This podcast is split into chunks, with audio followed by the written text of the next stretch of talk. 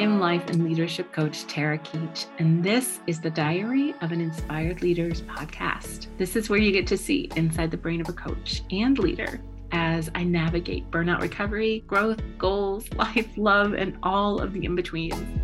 Diary entry February 22nd, 2022. I am noticing in big and small ways that I don't recognize myself much these days. I actually asked a stylist friend of mine to help me feel like myself again in the way that I look. Also, a couple months ago, I started with a personal trainer twice a week to help me feel strong. My husband and I traveled to Paris because I've loved it there before and I wanted a really immersive experience, like a shock to the system.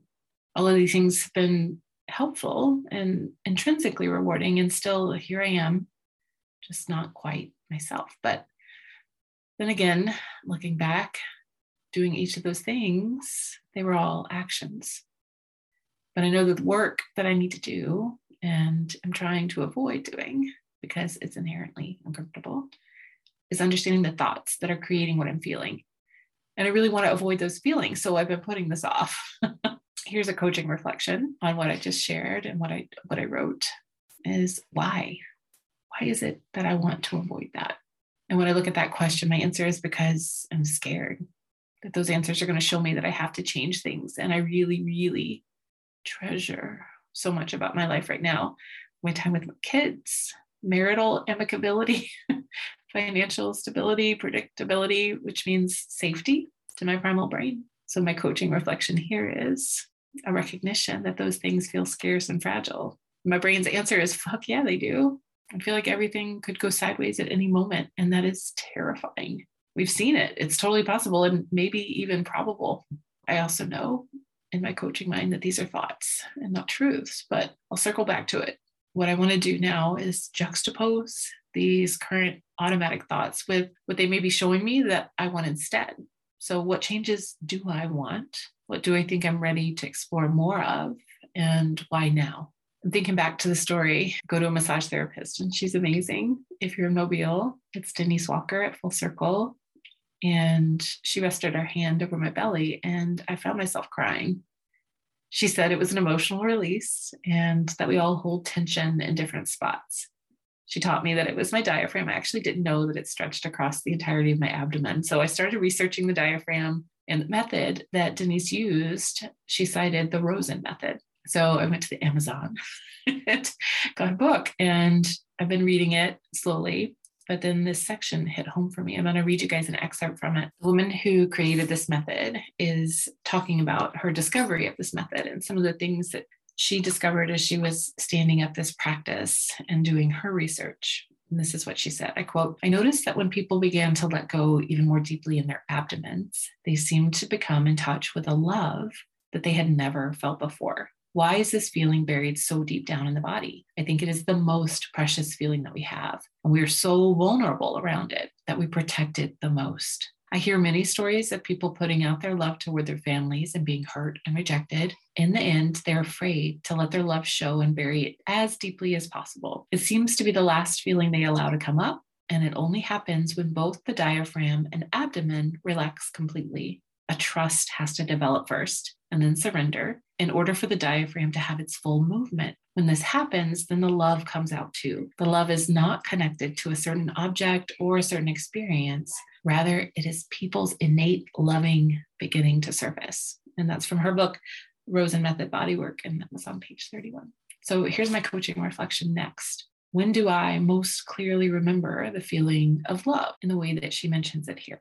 And for myself, that's when I actually felt most like myself as a young person. The most intensely that I've ever felt love was me back then. I felt alive and in love with everyone. I felt in love with God and in love with my body and love with love itself. I was all about rom coms all day long, felt love deeply for others to the point where I would spontaneously cry just for love and celebration at seeing others living their lives and being themselves in random moments, like in the airport and the grocery store, just watching people would move me to the point of tears. And I felt grounded in my love for my family and in the love that I felt for them. I felt love, I felt certainty, and I felt clear. And in reflection, there's something here for me to understand more. It is my abdomen that's larger than my frame. and high up too, like where the diaphragm is, literally. So much so that I often get asked if I'm pregnant. And it's my abdomen that hurts when I eat or drink wine, which I know is one of the ways that I like to buffer and numb out and avoid hard emotions. And it's also love that I couldn't create last year when I was traveling for the first time after the pandemic. And I saw so many people disregarding the safety protocols that were in place. And I felt vulnerable and I felt scared. And I couldn't get to that love. I recognized that it wasn't accessible to me and my thoughts in that moment.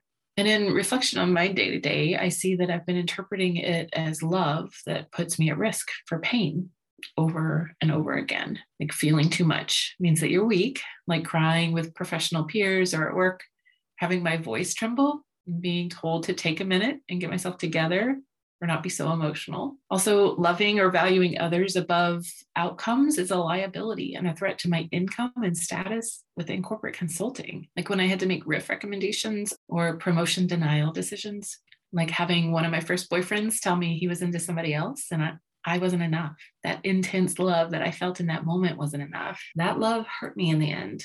Having so much love made that hurt all that much more intense. Like the miscarriages, where I loved those little cells and named them and talked to them. And that love wasn't enough either.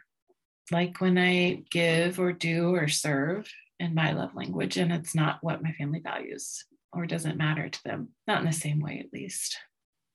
Like not being understood or loved back in the same way or love language by those that you're closest to, including friends and family. Like seeing those who exemplified and taught me love make weird and wrong and terrible decisions or have horrifying opinions or turn around and exemplify so much of what I see as wrong in the world. Like seeing political disagreements create literal lines of separation in my family and among friends, or like my own indictment here of being the one to draw the lines and separate myself from those that I have loved. All right, here's a coaching reflection. And if you've ever coached one on one with me, you know that I love homework. So this is my homework for myself. I'm going to ask these three questions. First up, where have I not shown love to myself? What does love feel like? How do I know when I feel it? Physically and emotionally, what does love feel like? If I lived in love, what would be different in my day to day? And even doing this reflection up until this point, here's one of the things that I've started as an experiment. I've updated my daily prayer. I have a daily prayer that when I do it, it always hits for me. It's like a focus meditation, but I use it like a conversation with God. I say, Thank you, God, for this your day, this your life, and this your precious family, and this your love. Help me, God, to honor you and to bring you joy and create love with everything I say, do, think, and intend. Help me and help us all, please, to fully realize and wholly embody your purpose and love in this life and in this day. If you enjoyed this episode, you have got to join me in the Leaders Coaching Mentorship. This is where you get to receive coaching, mentoring, and you can learn the skills you need to live your most inspired life and love leading others. Join us today at theleaderscoachingmentorship.com.